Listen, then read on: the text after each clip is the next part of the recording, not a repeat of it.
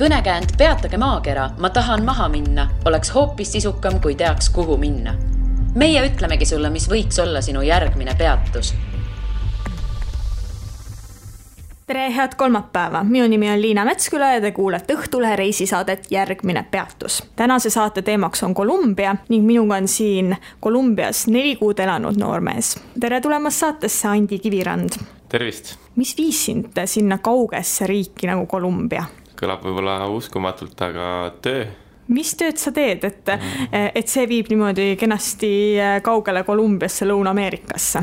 Äh, ma siis tegelen sellise natukese uudsema valdkonnaga, mis ei ole väga tuntud, et siis spordi panustamise andmetega põhimõtteliselt töötleme, et äh, ettevõtte nimi on äh, Genius Sports ja avasime uue kontori Kolumbias ja oli vaja inimesi sinna, kes siis läheksid uusi inimesi välja koolitama. ja siis sina olid üks nendest õnnelikest, kes, kellel õnnestus siis Kolumbias töötada? jah, võib ka nii öelda, et et äh, võib-olla kõik ei tahtnud nii pikaks ajaks sinna minna ka, et. aga sa olid kohe nõus, et loomulikult Kolumbia lähen?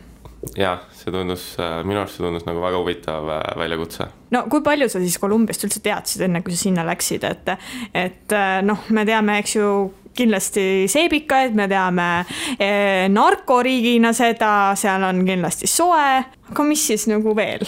jah, ega ma ise ka palju rohkem ei teadnud enne, et noh jalkatiimi teadsin ja nii palju, kui ma ise olin, olingi vaadanud, et seda narkost ja siukseid asju, et. nii et põhimõtteliselt läksid pea ees tundmatusse?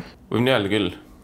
No aga mis, mis maa see Kolumbia on ja mis linn see Medellin on, Medellin on siis äh, suuruselt teine linn Kolumbias, et mis, mis kohad nad sellised on? no Kolumbia üldiselt tegelikult vist ei olegi igal pool nii soe, aga Medellin on küll soe koht, et äh, see on hästi ilus linn, mulle meeldis selles mõttes, et see on nagu sellises orus, mäed on ümberringi, et siis ma esimesed päevad käisingi, vaatasin neid mägesid kogu aeg seal, et äh, väga meeldis, aga jah, et see on hästi sihuke äh, ohtlik linn olnud omal ajal, et äh, praegult küll kohalikud räägivad, et see on nagu väga-väga ohutu, aga noh, võrreldes võib-olla Euroopa linnadega ta natuke ikkagi jätab soovida. Aga kindlasti see on hästi sihuke, ma ei tea, kui hea ta turistina on, aga elamiseks ta on selline üpriski mõnus koht. Sa ütled, et ta ei ole turistile eriti kas mugav või hea või mis sa tahtsid öelda, mis sa täpselt pidasid silmas? seal ei ole nagu väga palju vaatamisväärsusi minu, minu teada, et võib-olla siukseid noh, üleüldiseid vaatamisväärsus ja muuseumeid ja selliseid kohti nagu ei, ei tundunud eriti olevat seal no aga Medellinis äh, on üks kindel asi, mille, mille pealt siis kohalikult väga hästi turistidelt raha saavad. ma eeldan, et sa juba aimad, millest ma räägin, Pablo Escobari teema. jah et ka ise olen äh, Medellinis käinud ja, ja käisin Pablo Escobari äh, teemalisel ekskursioonil. ja no ma ütleks, et see oli üks selliseid noh, Medellini kõige põnevam selline, need põnevamad kaks tundi lisaks siis üks ägedamaid hetki Kolumbias, et kui palju sina sellega kokku puutusid? kui ma läksin sinna, mul oli paar tuttavat seal ees, keda ma teadsin ja siis nad soovitasid ka sedasama, sama reisi. Kohalikelt selle kohta küsida, siis nad hoidsid peast kinni, et ah, issand, jälle see mõttetu, et aga miks mõttetu? sest et äh, ne, neile üldse ei meeldi tegelikult see, et neid nii palju seostatakse Escobariga et nende jaoks ta on nagu Hitler Saksamaal või midagi sellist, et kui, kui sa lähed sinna ja ütled, sa tead ainult Pablo Escobari ja kokaiini nende kohta, et äh, see on nagu veidi solvav nende jaoks aga ometi kõik need turistid, eks ju, lähevad sinna ja, ja lähevad sellele ekskursioonile ja, ja see on noh, see avab tegelikult ka linna ajalugu. jah, tegelikult küll, et, et siiski on põnev meie jaoks. kas, kas sina käisid seal? Ja, ja ma ikkagi. mis seal äh, ekskursioonil oli, et äh, mina näiteks käisin Pablo Escobari haual ja nägin seda maja, kus ta surma sai ja kus ta tapeti siis, et äh, mis seal siis veel oli, et ma ei tea isegi, kas ja. meil oli sama ekskursioon, aga. ma nüüd täpselt ei tea, kuidas oli see loomaaed või mis tal oli see.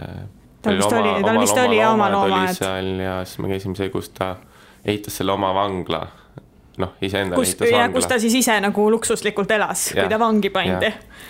et äh, noh, muidugi see pole enam päris sellises konditsioonis, nagu ta omal ajal oli, aga. aga mis seal vanglas see... täna on, et on see reaalselt vangla ka praegu? ei ole, ei ole. on lihtsalt vaatamisväärsus? jah okay., jäi küll sihuke mulje. aga kuidas need, need giidid või see giid, kes teil oli, kuidas tema rääkis Pablo Escobarist?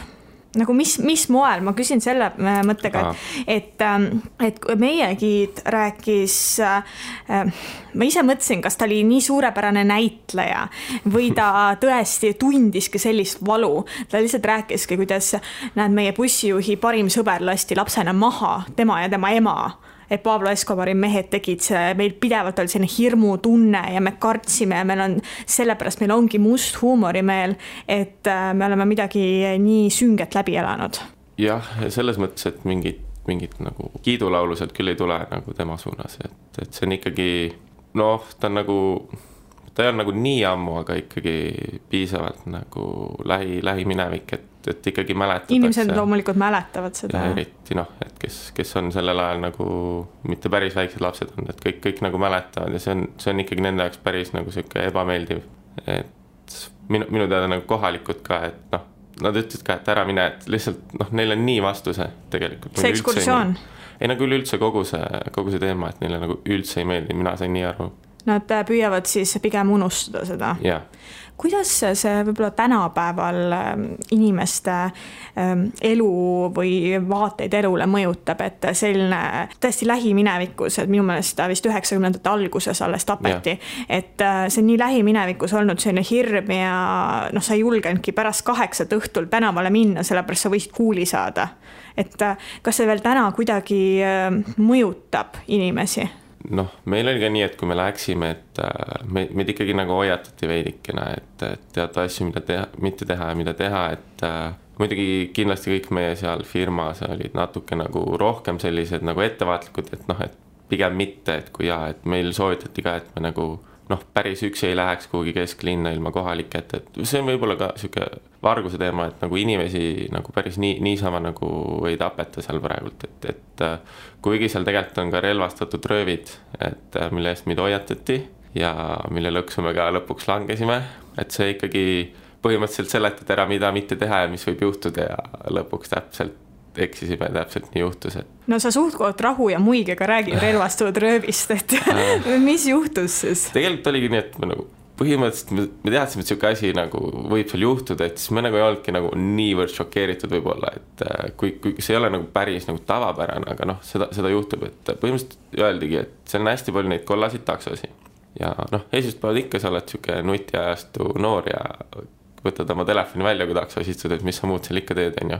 ja põhimõtteliselt nagu kohalikud meil ütlesid ja taksojuhid ka kohe, et ei, et pange see ära, et, et kui sa oled mingi takso, taksos, et siis ära istu telefonis, et muidu tulevad need mootorratturid relvadega ja röövivad ära ja siis tundus meie jaoks algul nagu nii jabur, et et kuidas, kuidas see juhtub üldse, et noh, tegelikult ei teadnudki, aga siis oligi ükskord me läksime, läksime siis sõbraga õhtusöögile, võtsime kuskilt peatänavalt takso, ütlesime aadressi, aga seal muidugi aadressidega on suht, suhteliselt keeruline, et neile ei meeldi aadressid et teile meeldivad äh, sellised suured sihtmärgid, ütled, et a la Viru keskuse juurest paremale või midagi sellist, et see neile sobib. aga, aga aadressidega on neil natuke kehvasti, neile see ei meeldi. miks neile aadressid ei meeldi, oskad sa seda öelda? ma tõesti ei oska öelda, sest tegelikult neil on ju hea süsteem, neil on numbrisüsteem, neil ei ole nagu tänavanimed. numbrisüsteem ja peaks nagu lihtne olema, nagu vähemalt mulle tundub, aga lihtsalt neile ei meeldi see. no aga tänavate nimed on olemas, numbrid on olemas, aga nad lihtsalt ei ütle seda.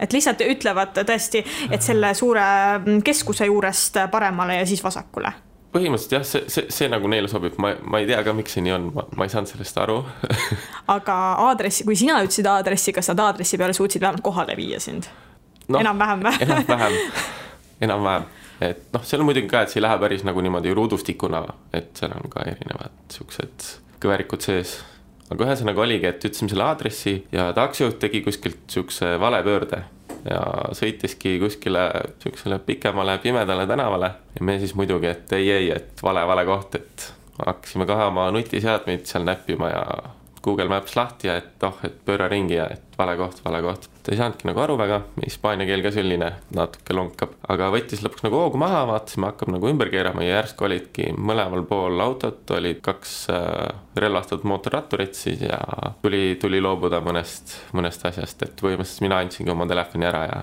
seal oli neid raule. aga põhimõtteliselt mulle öeldi ka, et kui sul midagi on anda, et siis, siis on nagu sinuga okei okay et, et ole kindel, et sul alati on midagi anda. no kas teil olid need aknad lahti seal või et kuidas nad nägid, et, et te ometigi, te ei seisa, vaid te ju sõidate, et teil on ikka tõesti väga hea nägemine ja, ja pilk selle peale, et mis, kus on? ma sain aru, et neid nagu ikkagi jälgitakse, neid kollaseid taksosid ka ja põhimõtteliselt nad sõidavadki aknad lahti, et mina, mina, minul on selline veidrus, et äh, ma küll siin Põhjamaalt pärit, aga ma nagu armastan sooja, et kui sõidad seal ja temperatuur on juba alla kahekümne viie või midagi, et siis minu jaoks see tuul on külm ja mina tõmban aknad üles tavaliselt, aga muidu on neil põhimõtteliselt kogu aeg aknad lahti. Mõlemad eesaknad vähemalt on alati lahti ja ma arvan, et sealt näeb päris ilusti ära ka, kui keegi oma telefoni seal näpib, eriti noh, tegelikult seal läheb ka õhtul päris kiiresti pimedaks, et äh, ei ole nagu meie suvel valged ööd, et no kes, jah, kes teab, et võib-olla võib-olla pandi sel hetkel silm peale, kui te sinna taksosse istusite, et vaatasite, et ei ole kohalikud, võib-olla raha on. jah, et igast vandenõuteooriaid seal suutsime läbi ka mõelda pärast, aga aga kuidas sellega on, et äh, mina mäletan, see ei olnud küll Medelliini kogemus, see oli Bogotas pealinnas, et äh, mulle öeldi, mitte mingil juhul ära võta taksot tänavalt. et äh, täna, noh, sa pead ikkagi võtma autoriseeritud takso, ma eeldan, et Medelliinis on ka siis autoriseeritud taksod, on ju, mis, ma ei tea, kas jälgitakse või, või mis seal on. et kuidas teie kogemus oli seal, et, et kas on okei okay võtta tänavalt seda taksot? selles mõttes me võtsime kogu aeg, et käsi püsti ja läheb, et selle, selle eest küll ei hoiatatud meid, et selle kohta ma ei oska, ei oska kommentaari anda, et me, meil oli lihtsalt äh, noh, muidugi hotellist näiteks sai, sai küsida, et nad tellivad sulle takso, et kui oli vaja. ja noh, võimalusel kasutasin ka Uberit, et. aga kõik sellised asjad äh, töötab, Uber töötab seal kenasti äh,? Uber on tegelikult vähemalt meditsiinis nagu illegaalne et siis seda tehakse nagu poolvarjatult, et, et kui sa politseile vahele jääd, et siis äh,, siis ikkagi nad saavad mingid trahvid ja asjad, et aga, aga tegelikult see toimib seal jah. Kuidas sa selle aadressi sinna kirja paned, kui aadressi ei armastata äh,? see ongi selline huvitav asi, et Eestis sa paned, et aadressid paika, kaks tükki, et alguspunkt, sihtpunkt ja tullakse kohale, võetakse peale, viiakse kohale. aga nende arust sihuke asi nagu ei toimi. et ikkagi Viru keskuse juures paremale, jah? jah, et, et esiteks nad helistavad, et kus sa oled ja siis, siis, siis ma alati üritan seletada, et noh, see aadress, mis ma panin, on ju et see on täitsa okei okay,, võib, võib nagu usaldada. ja siis nad nagu helistavad, et varsti jõuavad ja helistavad on kohal, et algus oligi, et mul ei olnud seda Columbia numbrit ja nad ei saanud helistada ja siis nad, kui nad ei saanudki kõike nagu üle confirm ida sinuga, siis nad lihtsalt katkestasid sõidu ära, isegi nad jõudsid koha peale, need helistasid sulle, sa ei võtnud vastu, sa olid seal takso kõrval ja siis nad nagu sõitsid ära, sest neil oli vaja kuidagi üle confirm ida kõik. ja siis sa istud sinna taksosse ja küsivad, et kuhu minna ja siis sa ütled, sul on aadress olemas, et see sobib täitsa. siis nad hakkavad nagu sõitma, et kuigi nad alati üritavad küsida ikkagi, ikkagi mingit, vähemalt seda seda ala, et a la mingi Mustamäe või mingi sihuke on ju, et vähemalt sinnapoole ja siis võid neid juhendada seal, et. Nad kõlavad olevat sellised väga täpsed, et kas Kolumbia inimesed on täpsed või on see selline natukene kummaline kiiks neil lihtsalt? ma ei oskagi öelda, seal on nagu hästi, minu jaoks hästi nagu vastuoluline, et äh, neil teatud asjad nagu, nagu noh, näiteks aja arvamine on neil täiesti nagu suvaline, et äh, nende jaoks on täiesti normaalne pool tundi hiljaks jääda või midagi, et nad ise ütlesid ka, et noh, et nad saavad aru, et kuskil Euroopas siin ei ole, aga et mingi brasiillased pidid veel hullemad olema, oli nende vabandus. aga jah, et meie töö nõuab nagu hästi palju täpsust ja tegelikult sellega meil oli probleeme seal küll. kuigi neil tundub, et see elu üldises plaanis on nagu väga täpselt organiseeritud, et, et kuidas sa koolis käid ja kuidas su päevaplaan on, et hommikul kõik ühel ajal tööle, kõik lõpet-, kõik ühel ajal lõunale, kõik lõpetavad ühel ajal õhtul töö, et see tundus nagu väga organiseeritud, niimoodi nagu paika pandud olevat. nagu mu sõber kogu aeg kutsus, et sihuke plaanimajandus nagu, nagu eestlastele tuttav vä äh, väljend võib-olla. Aga, aga üldises elus neil on nagu selles mõttes, nad tunnevad end nii vabalt ja kõik toimub nagu nii, kuidas, nii kuidas juhtub lihtsalt hetke, hetke emotsiooni ajal nagu vahel nende jalgpallimängugi vaadates, et lihtsalt keegi mõtleb, et oh, prooviks nii ja, ja läheb millised on kolumbialased inimestena, et, et noh, neil on ju see lähiminevikus selline trauma, et kas see on teinud neid selliseks võib-olla umbusaldavaks või äh, nagu ei, kartlikuks? ei, nad on nagu, nad on nagu megasõbralikud, et, et see on tegelikult, see on tegelikult hästi tore, et seal mingi sõprade leidmisega küll raskusi ei tohiks kellelgi olla, et nad on nagu, et see on nagu hoopis teine kui siin Eestis, et, et Eestis võib-olla inimesed ikkagi alguses on väga kinnised, et seal on nagu väga avatud inimesed, väga sõbralikud äh, usaldavad kõiki, et nad küll ütlesid, et neile need äh, ameeriklased väga ei meeldi, aga. miks neile ameeriklased ei meeldi? sest ameeriklased käivadki seal ainult sellepärast, et äh, noh, enamus käivadki seal nagu pidutsemas, noh, pluss nad olid ka seotud selle Escobari teemaga ja põhimõtteliselt noh, käivadki seal siis need kohalikke naisi ja narkootikume otsimas seal, et, et, et noh, et kes selle pealt raha teenivad, neile nad kindlasti meeldivad, aga tava, tavainimesed nagu peavad neid nagu sihuke lausa tülgastavaks, võiks öelda, isegi osad päris palju nagu ütlesid, et neile nagu üldse ei meeldi need. no sotsid ameeriklased käivad narkootikume otsimas, et mis värk selle narkoga nüüd seal praegusel ajal on, et ikkagi Lõuna-Ameerika üks nendest narkoriikidest, mis seal toimub praegu? noh, ütleme nii, et seda ikka levib seal siiamaani muidugi, et, et sihukesele asjale piiri panna on tõesti, tõesti keeruline ja ma arvan, nagu igal pool maailmas aga noh, seal veel eriti ja kuna, kuna see on selline keskmisest ikkagi vaesem riik veidi, siis sellised, sellised Äh, sissetulekuallikad on kindlasti üsna, üsna nagu levinud ja seal keegi ei karda sulle nagu pakkuda ka, et äh, tänaval tullakse juurde lihtsalt suvalistele inimestele, et noh, kuigi seal nagu hästi-hästi palju politseinikke ja hästi suurt nagu kontrolli üritatakse omada, et, et seal nagu iga nurga peal seisab enam-vähem mõni turvamees või politseinik. aga ikkagi neid narkootikume pakutakse väga palju, kui kohalikud enamasti räägivad, et see on rohkem nagu turistide teema võib-olla siis rohkem sihuke kanep on nagu kohalike, kohalik värk, et see on nagu, see on nagu mingi jube, jube odav ka seal. See on politseinike jaoks justkui avalik saladus, et pakutakse, et kuidas see võimalik on, et nad seisavad seal ja võib-olla kümne meetri või kahekümne meetri kaugusel pakutakse kellelegi, nad peaksid ju noh, lõpuks ühel hetkel aru saama sellest. Jah, et ma täpselt ei teagi, ma tean, et nad ikkagi vahel nii-öelda kontrollivadki inimesi, et meil ka ühe korra ootasime Uberit kuskil tänavnurga peal ja siis tuldi nagu kontrollima, et küsi-, küsiti üle, et, et äh, kas teil on narkootikume, pidime kahjuks neile pettumust valmistama, aga aga noh, muidugi päris kõiki isiklikku asju nad üle ei kontrollinud, et lihtsalt palusid enam-vähem sul endal mingi taskust asjad välja võtta. aga ma ei oska öelda, mis see seis on, selles mõttes, et seal ikka pakutakse, aga. sa ütlesid, et tänaval on hästi palju politseinikke, kas politseinike olemasolu tekitab rohkem turvalisust või sellist kõhedustunnet, et neid on nii palju ja tõenäoliselt on see kuritegevustase üsna kõrge? mis emotsiooni see sinus tekitas või olid noh, lihtsalt seisavad seal, las seisavad? põhimõtteliselt see viimane, et ma ei oskagi midagi öelda, et seal, seal lihtsalt tundus iga asja peal olevat liiga palju inimesi no võib-olla see on ka harjumise küsimus, et kui sa ühel hetkel nägidki, et äh, tõesti kogu aeg need politseinikud seal on, et siis noh, ju siis peabki siin niimoodi olema. jah, ilm, ilmselt küll, et noh, minu arust on seal see ka, et kui siin Eestis on igal pool sul võimalikult vähe töötajaid, et siis seal on ikkagi seda inimesi nii palju, et seal juba Medicini see linnaala on umbes on ju kaks pool miljonit elanikku, et töötab nii palju inimesi, et põhimõtteliselt on ka, et kui sa lähed kuhugi poodi teenindust küsima, et sul on ka lihtsalt rohkem, rohkem teenindajaid kui Eestis, et sul ei ole üks teenindaja, üks klient, vaid seal on nagu midagi ostad, sul on vähemalt kolm teenindajat, kes sinu eest hoolitsevad. kui mitte, et see teeninduse kvaliteet nüüd super hea oleks, aga. miks nii? mulle tundub neil lihtsalt nagu natuke nagu suva, et nad on tegelikult nagu hästi sõbralikud, aga näiteks kui sa lähed poodi, siis äh, noh, kuna neid see nagu, neil ei ole nagu kiire kunagi kuhugi et siis, kui sul on isegi kiire, et siis neil on suva, et ütlevad võib-olla tere ja siis räägivad, joovad mingi kohvi lõpuni või midagi seal ja siis noh, kuidas saan aidata, et. mulle meenub, äh, meenuvad poekäigud Brasiilias, et äh, põhimõtteliselt äh, poes käimine oli iga päeva kõige tüütum osa, see võttis nii meeletult palju aega, sest selline seltselu käis kassajärjekorras. ja, ja need kassajärjekorras olid tõesti, et sihuke asi, et nagu lähed peale tööd poodi, ostad oma toidukraami, lähed koju, et seda, seda nagu ei tahtnud teha lihtsalt.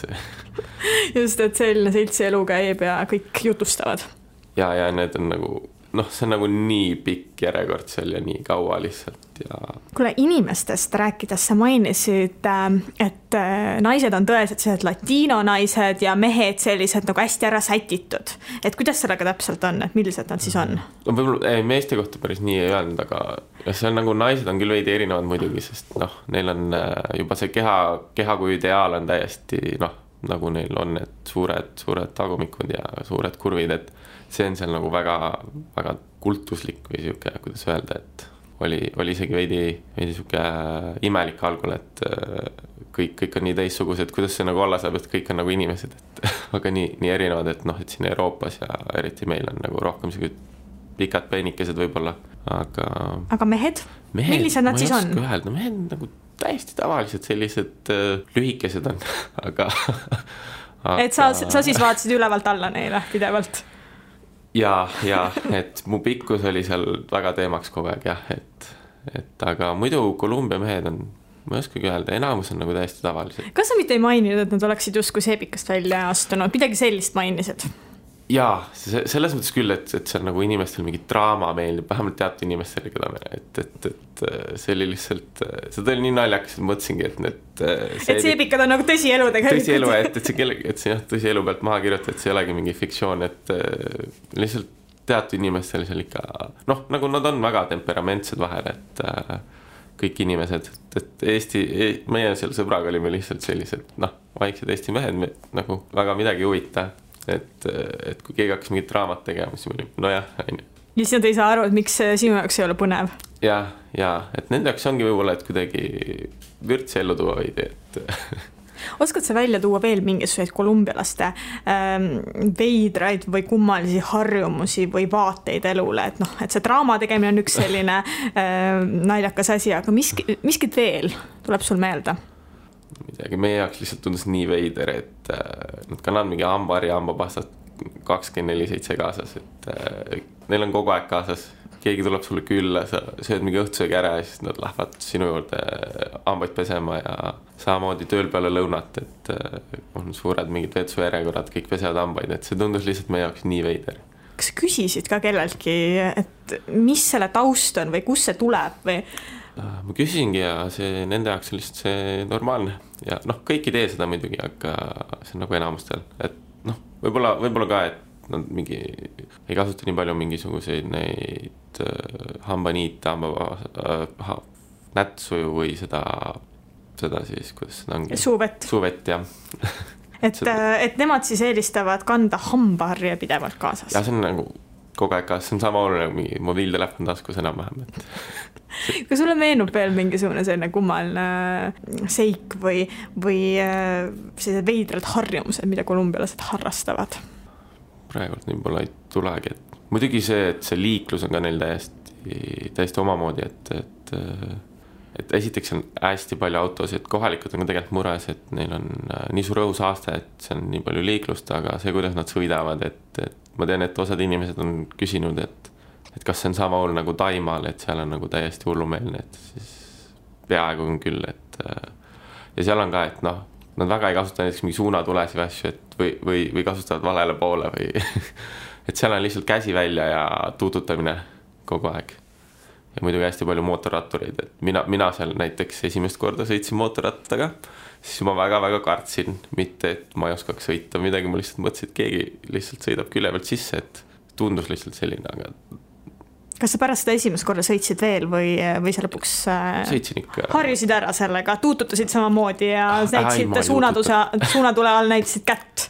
ei, ei aga lihtsalt siis äh, katsetasid sellist euroopalikku sõitu ja harjusid ära seal liikluses hakkama isest, saama? isest saab sõita jah, et ma ei tea, seal võib-olla ongi see, et hoiab, hoiab veidi ärkvel, et ei sõida päris automaadi peal milliseid nõuandeid sa annaksid kellelegi, kes äh, tahaks ka Kolumbiasse või Medelliini minna äh, näiteks reisile? Mine see on väga üldsõnaline, aga no näiteks ja, ütleme, täpsustame näiteks ohutuse osas, et kuidas ohutust järgida? jah, et põhimõtteliselt noh, ei soovita lihtsalt käia mingisugused äh, telefonid ja mingid uhked kellad, asjad kuskil väljas, et, et kindlasti nagu mitte välja näidata, et sa oled mingi väga rikas või midagi sellist kindlasti, et, et see võib kindlasti ohtlik olla. Keele soovitan nagu selgeks teha, sest inglise keelt on seal nagu väga-väga vähe, et esimesed päevad oli küll üpris keeruline et selles mõttes, et. et kehakeel on ikkagi see, mis aitab, kui muud ei oska? küll mida võiks vaatama minna näiteks Medellinis, mis soovitaksid, mis sulle näiteks endale väga meeldis? ma meditsiinis ei oskagi midagi väga, et noh, võib-olla see tuur siis jah, aga, aga muidugi seal on hästi ilusad need rannikud, ranniku äärde minna. ja meditsiini lähedal on siis äh, väike, väike linnake sihuke, hästi mõnus on Guatapé. et neil on sihuke hästi-hästi mingi hiiglaslik kivi seal. et sinna otsa minna ja see kogu, et see on see mingi turismi koht nagu seal väike. see on mingi kahe tunni kaugusel, et üsna lähedal ka või poolteist tundi isegi jah, et see on üsna, üsna lähedal, et sinna soovitatakse alati minna, et see on seal lähedal, aga muidu jah, rannikud on neil päris siuksed vägevad aitäh, Andi, et tulid saatesse. aitäh kutsumast. järgmine peatus on eetris juba tuleval kolmapäeval. kuula meid igal kolmapäeval Õhtulehest, SoundCloudist või iTunesist ja ära unusta meie podcasti tellida